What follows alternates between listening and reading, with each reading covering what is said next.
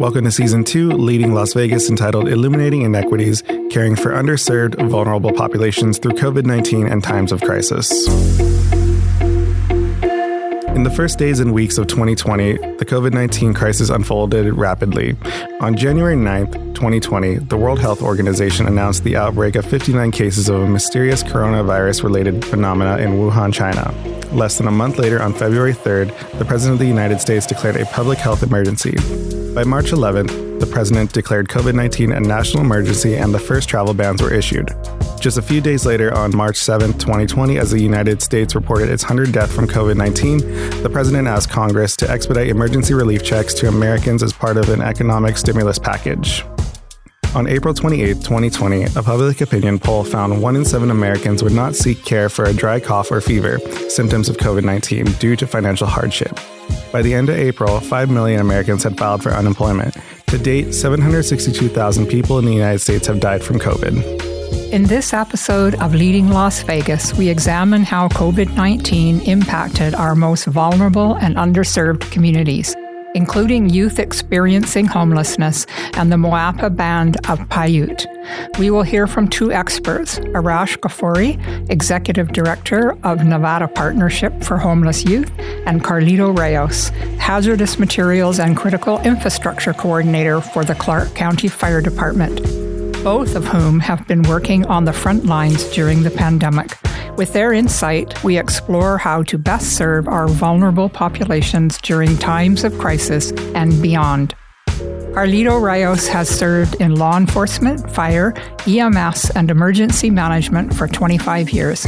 His intrinsic drive to serve people comes from his roots in East Las Vegas. Here's Reyes describing the experience. Right. I grew up in East Las Vegas which was very rural at the time and um, very well integrated and slightly segregated. I saw as a child, we experienced two floods in the 80s, pretty dramatic ones, and we were impacted directly. This is well before we spent a dime on regional flood control. And uh, the east side was kind of just devastated every single time. And I remember even as a kid seeing which families bounced back and which ones just really could not, right? Or they they did, and then just in time for another flood to hit. So I'm biracial. My father is a uh, I'm a firstborn uh, American. My father is a naturalized citizen from the Philippines and experienced tons of devastation. Right? There's uh, volcanoes erupting are a real thing. Tsunamis are a real thing. So he would he would tell me what that experience was like, and you know people were just wiped off the face of the earth and never really accounted for you know, there was a modest shrine built for an entire village, but there was no family assistance group or unification that was going on there, right? And um, so, in comparison, he was appreciative of the systems that we had in rural East Las Vegas and in what was traditionally and remains traditionally uh, identified as an underserved community. He was appreciative of the services that we had. So it's all rel- relative. We also had the privilege of speaking with Arash Ghafouri. Ghafouri is a first generation Persian and Nicaraguan American. He began his academic career studying international relations. His early interest was combating inequities that exist between countries, regions, and different nationalities. After obtaining a master's in economics, one of his mentors talked to him about leveraging his business and economic skill sets to assist underserved populations and the nonprofit sector. He rose to the challenge and is passionate about creating new best practices to further their mission. Here's Mr. Ghafouri on his mentor's advice.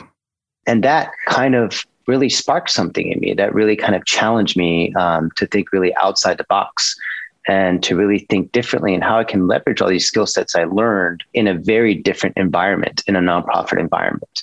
So, um, looking back, that mentor really helped uh, create the pathway that I that I've been on and continue to be on in the nonprofit sector. And I couldn't imagine myself anywhere else. Before we dive into how COVID 19 impacted vulnerable populations in Las Vegas, let's establish a baseline by answering the questions Who are our vulnerable and underserved populations? And what are the inequities impacting them? Underserved populations face barriers obtaining or accessing services language barriers, age, financial hardship, and geographic location are all examples of potential obstacles to accessing services. While this podcast examines disparities faced by youth experiencing homelessness and the Moapa Band of Paiute, it is important to recognize they are only two examples of many populations facing inequities. Mr. Reyes described underserved populations as a microcosm of society who lack representation. So I don't think anybody sets out to underserve people, right, or to try to be inequitable. I think that underserved communities are born out of a lack of understanding or or an underappreciation of a of a group or a subset or a region. I also think it comes from an, a lack of knowledge even from that subsection itself, right? A lot of times subsects don't even know how to be represented. This I, I think is generally born out of a lack of underrepresentation from that subsector and also the the larger society that is uh, that has a governance responsibility for them. And I think that the information is is the key, power is the key in communication, just like everything. I i I think very rarely is the underservice intentional. As we mentioned earlier in the podcast, a public opinion poll found that one out of seven Americans said they would not seek testing for COVID symptoms due to financial hardship. Mr. Ghafouri explains barriers youth experience homelessness face in accessing healthcare and how inequities can compound inequities can be very different and defined very differently depending on what you're talking about depending on whether you know it's a population whether it's inequity in health access whether it's inequity because of you know being bipoc you know black indigenous or a person of color. There's a lot of different ways that we can look at inequities um, so what i look at for uh, inequities in the population I serve, um, you know, young people experiencing homelessness in our community, it's really that young certain young people unfortunately are dealt a bad hand early in life through no fault of their own. And this creates inequities between them and other peers that may be housed or may have access to education may have access to healthcare. And of course when certain populations are marginalized or experience inequities those negative outcomes associated with those inequities exacerbate quickly. So for example young people experiencing homelessness are more prone to having medical issues or having negative health risk factors associated with being on the streets, et cetera. Those things compound, but it's not just that inequity. It's an inequity of how different parts of our populations also have um, different types of access to healthcare. Some have more, some have less, some can afford it, some cannot. So there's a lot of different ways that, that we can look at inequities. And I think that depending on the lens of of who you are and what you're looking at, your your definition and how you see inequity may be different than someone else. As the pandemic continued through 2020 and 2021, Households across the nation faced challenges with finances, jobs, health care, housing, transportation, caregiving, and well being. Surveys reported that 8 in 10 Americans said their lives had been greatly disrupted due to coronavirus. These results were evenly distributed across age, education, and income. Most states issued stay at home orders, as well as businesses and school closures.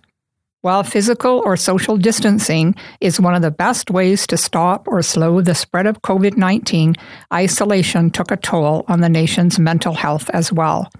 In our interviews with Mr. Ghafouri and Mr. Reyes, they both discussed how COVID 19 disrupted built in resiliency or safety nets within both communities of the Moapa Band of Paiute and youth experiencing homelessness. While many of us missed close connections with friends and family, schools and businesses being closed meant youth experiencing homelessness lost access to Wi Fi and even just a place to wash their hands.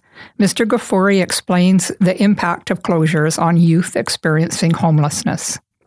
So, young people are newer to experiencing homelessness in our community at a time when social services were shuttered, at a time when schools closed.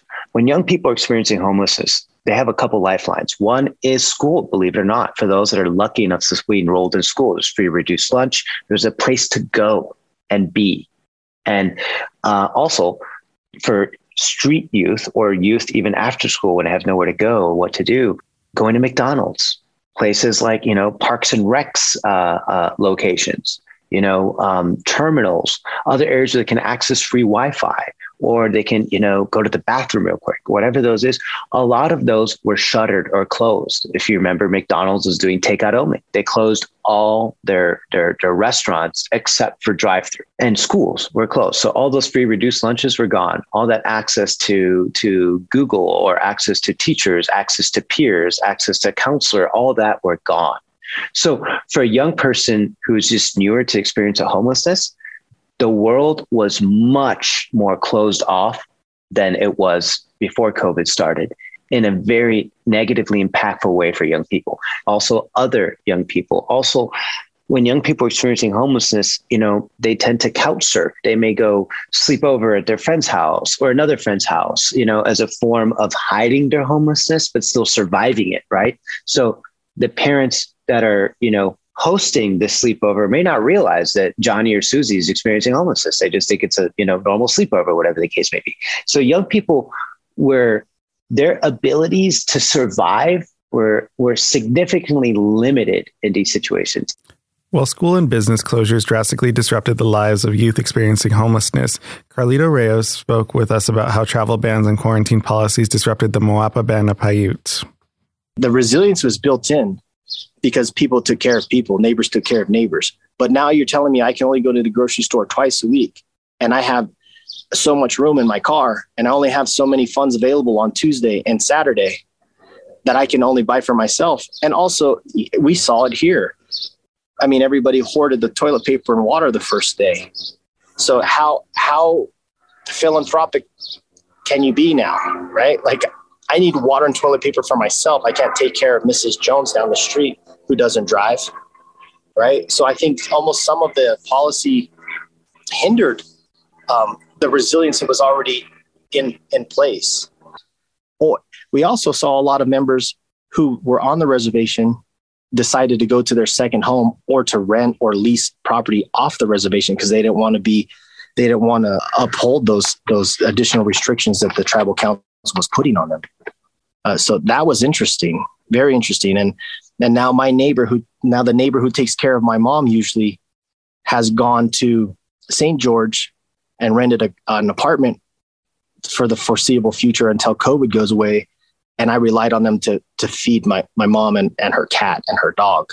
So some, like I said, some of that resilience that was in place was uh, eliminated because of the policies that were implemented so far in this podcast, we've defined underserved populations and examined how COVID 19 disrupted resiliency among youth experiencing homelessness and the Moapa Band of Paiute. Throughout the pandemic, leaders faced challenges relaying timely, relevant, and scientifically accurate information while remaining empathetic. Successful management of a crisis is critical for gaining public support trust, and specific to COVID 19, compliance with health and safety recommendations. Mr. Reyes shared his thoughts on compassionate and service oriented leadership. I truly believe that people don't care how much you know until they know how much you care. If you cannot do that, they will not care what you're saying. I, I also believe once you do that, I know that we we in emergency management understand that if you give people credible, timely, reputable information, that they will perceive to increase their chance of quality of life or life safety, that they will follow it. Right. But you have to be credible first. And in order to be credible, people have to believe that you care. Then they don't even really care how much you know. I think that's more important that they know that you care than it is for them to believe that you know a bunch of stuff. Right. I believe that the inverting the organizational chart, right? It's not like if you're at the, if you're the top block of the incident commander or the commanding general or the commanding officer or the the director, all that those people exist to serve you, I think that is completely inverted. And then if you're the president of the university or the, the general of an army division, you exist to serve all of those people that that are under you. Um, I, I tried to do that regularly. I physically turn. I always ask for. Uh, I've I've changed jobs a few times. In case you haven't heard, John B. And the first thing I ask for is the organizational chart. And it's not to see who works for me or who I work for, it's to see who serves me and who I'm supposed to be serving. Mr. Ghafouri expanded on leadership styles, the necessity of adaptability, and understanding various roles within an organization. I don't have one style. I think it's really important for a leader to be adaptive to the situation, to the population, to who they're talking to, to who their clients are, to who stakeholders are. You have to be really sort of adaptive and be able to pivot to certain situations and use different leadership skills at different times. And um, I think another way I describe my leadership was uh, kind of like boots on the ground very participative leadership style. So I don't believe sitting somewhere and calling the shots, although that's very effective for some people. I think that uh, one needs to be in the trenches once in a while, once to be humbled by what they're doing, once uh, to be reminded what they're doing, and two, to show that in order to be successful working at a nonprofit or working in, in, in whatever you're doing, that there can be nothing that's above or beneath you. And there's nothing that you should walk by because that's someone else's job or something. And I think a leader's job is to understand what other people are supposed to be doing, understand the limitations they have, try to help with those things, but also be on the ground as much as possible so you can actually see the challenges. As we've mentioned throughout this podcast, the entire nation faced challenges due to the COVID 19 crisis. However, underserved populations faced compounded disparities. For example, as previously mentioned, Las Vegas youth experiencing homelessness lost access to free and reduced lunches when schools closed. Mr. Ghafouri elaborates on challenges faced by youth experiencing homelessness including the absence of parental consent for minors, limited experience of independence, and enhanced feelings of isolation. What we noticed is a huge barrier, which is that a lot of medical organizations, you know, places that were doing tests and eventually vaccines, when it became a minor experiencing homelessness and they couldn't get someone to sign as parent a legal guardian, it became very iffy if a young person could even get tested for COVID. And this became a huge problem because there's huge risks there if you're not testing a younger population around COVID for themselves, for others, for transmission into shelters that could shut down shelters and entire systems designed to serve them. So this is a really, really big barrier. So when young people are in the streets, it is not the same as being an adult experiencing homelessness that knew what independence was like. These young people have never experienced independence. They've never had to try to take care of themselves, and they haven't had the opportunity to learn how to even do that. And their natural support systems all went away because they're experiencing homelessness.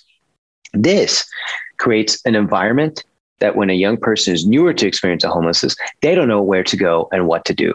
So back to what I was saying earlier, when COVID shut down a lot of things in our community, we as an organization couldn't go do outreach in schools, couldn't go do outreach many of the same places that young people were. And young people were not going to those places anymore because they knew they could not get access to what they needed there. Therefore, it became much harder to find these young people and connect them to services. We thought that when COVID hit, uh, um, youth emergency shelters would be flooded with demand. That wasn't necessarily the case. They didn't want to go into shelter and be segregated or or you know be told that they have to live in a bubble because they already live in a bubble. They're already in in situations where they already feel disconnected from everything. And COVID was all about bunkering down and separating yourself from everyone and staying put. Well, these young people unfortunately experienced that by default. So we had to talk to them to figure out that you know they were scared about the idea of going to emergency shelter during these times. They were scared. Some were scared because they didn't want all this invasiveness. Some were scared because they didn't want to get COVID. The Moapa band of Paiute also faced challenges unique to their culture and community. Carlito Reyes explained some of the challenges he met while serving the Moapa band of Paiute during the COVID 19 health crisis, including high risk populations and distrust. The reason why I accepted it was this they told me they had about six elders that were still fluent in their native tongue, and and and those elders uh, had already pre pre-existing medical conditions and were highly susceptible to to COVID nineteen. And if they perished, an entire culture would perish with them because much of their spoken word had not been captured in writing. M- much of their stories had not been captured. Their stories were still going, and that wasn't being captured, let alone um, their their early days. And I thought that would be an absolute travesty. unequivocally throughout this underserved community's history of existence and their at, at least their interaction with the federal government has caused a lack of trust right misinformation and like gross gross human rights violations i think that the decision to go with the federal support system was born out of their need to protect and preserve their their parity with the state right so they view themselves as peers of the state and that the next level of government uh, that they would ask for help or coordination or permission, most importantly, from would be the would be the federal government, right? So you, you can't be a peer and ask for that peer to take care of you, um, because there's real consequences for that, right? Business, legal, governance issues that go along with that. Some real and some perceived, but if you accept accept that help and the stipulations that come along with that help and the oversight that come along with that help, they view that as a, a slippery slope. It's a legitimate argument, right? Distrust, fear, isolation, high risk populations. These are feelings and challenges universal to the COVID 19 crisis, which were also reflected in vulnerable populations as a microcosm of society. So, how can we best serve our vulnerable populations? We asked both Ghafouri and Reyes, and their answers were nearly identical. We need to examine our own biases, engage with empathy, and most importantly, we need to listen. Mr. Ghafouri explained his goals when engaging stakeholders and stressed the importance of emphasizing the impact not serving vulnerable populations could have on society the issue of youth homelessness really transcends a lot of socioeconomic kind of statistics and factors. So this is not just a in someone else's backyard issue. This is not just a certain zip codes in our community type of issue. This is not a certain color of your skin, you know, type of issue. The issue of youth homelessness affects all sectors of society. I've seen, you know, children of judges and celebrities in my shelters alongside children who were born into generational poverty. That is because some of the reasons why young people become homeless transcend those things. Domestic violence, breakdowns in home do not just occur because you don't have enough money. So we want to try to resonate with people that that think this could never happen to my child. Yet there are upper middle class children being sex trafficked that are experiencing homelessness in our community today. So you may not resonate with some elements of, of a mission or an underserved population, but you can maybe resonate with what the outcomes would be if something wasn't done for that population. That's why it's really important at NPHY, You know, as much as we tell stories so people can can can understand the plight and the reality of young people. We also work with UNLV and other organizations to pump out economics papers, statistical papers, research and academic briefs, which show what the negative or positive impact would be of having a better intervention around young people or conversely not having an intervention this is what's going to happen loss of civic engagement loss of productivity in society loss of your tax base loss of diversified tax revenue loss of an ability to hire a quality workforce in 10 years when the majority of your workforce retires as leaders, we know that listening to stakeholders is critical for developing and maintaining positive relationships. Establishing positive relationships before a crisis is a necessary tool for surviving a crisis. Mr. Ghafouri explains the need to listen to youth experiencing homelessness as opposed to making assumptions about what is best for them. There's a concept in youth homelessness, it's called adultism, where we as adults think that we know everything that's going to help our population and that we should say, oh, this is going to help Susie. This is going to help young people. But then we go talk to young people, go, oh, I hate that. That's horrible they really have to think outside the box to survive and put themselves in situations that you and I can't even imagine.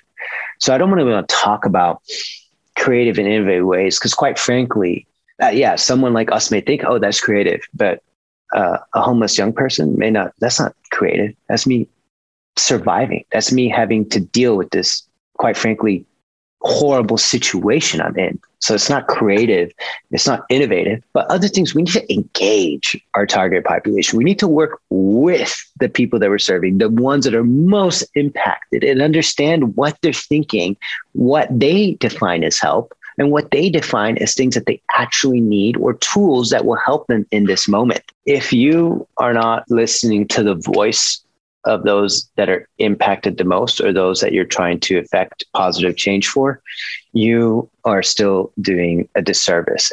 Mr. Reyes echoes the need to understand our most vulnerable populations as well as our implicit and unconscious biases. We need to embrace cultural diversity and accept cultural differences. Well, the, the, you know, the old adage, we're only as strong as our weakest link. I like to adapt that a little bit and just say that we're as strong as our most vulnerable link. And we have to find the root cause of what that, why that vulnerability exists. Is it a lack of connection, a lack of information? Is it a, a lack of uh, the ability to integrate help? But I really do believe that first we have to understand our, our cultural biases, right? Our unconscious biases because we always think that the way that we do things is the only way and it's the right way. And you can't care until you accept your biases and then accept that there is maybe a different way to do life. As this podcast draws to an end, we hope you have been inspired to practice listening to our vulnerable populations and find solutions to create an equitable society. Attending to our underserved communities will benefit society at large by increasing civic engagement preserving culture, and building a diverse and sustainable workforce. A special thank you to our interviews Arash Ghafouri and Carlito Reyes for sharing their wisdom and expertise. We hope this podcast has helped you understand the opportunities for learning and renewal the COVID 19 crisis has presented. This podcast was produced by John Backendall, Lois Cumming, Peter Mercado, Iona Tana Tutasi, and Kate Warden as part of Emergency and Crisis Management Master's Program at the University of Nevada, Las Vegas. Sound engineering was provided by Kevin Krall. A special thank you to our professor and executive producer, Dr. Joel Lieberman. Thank you for listening.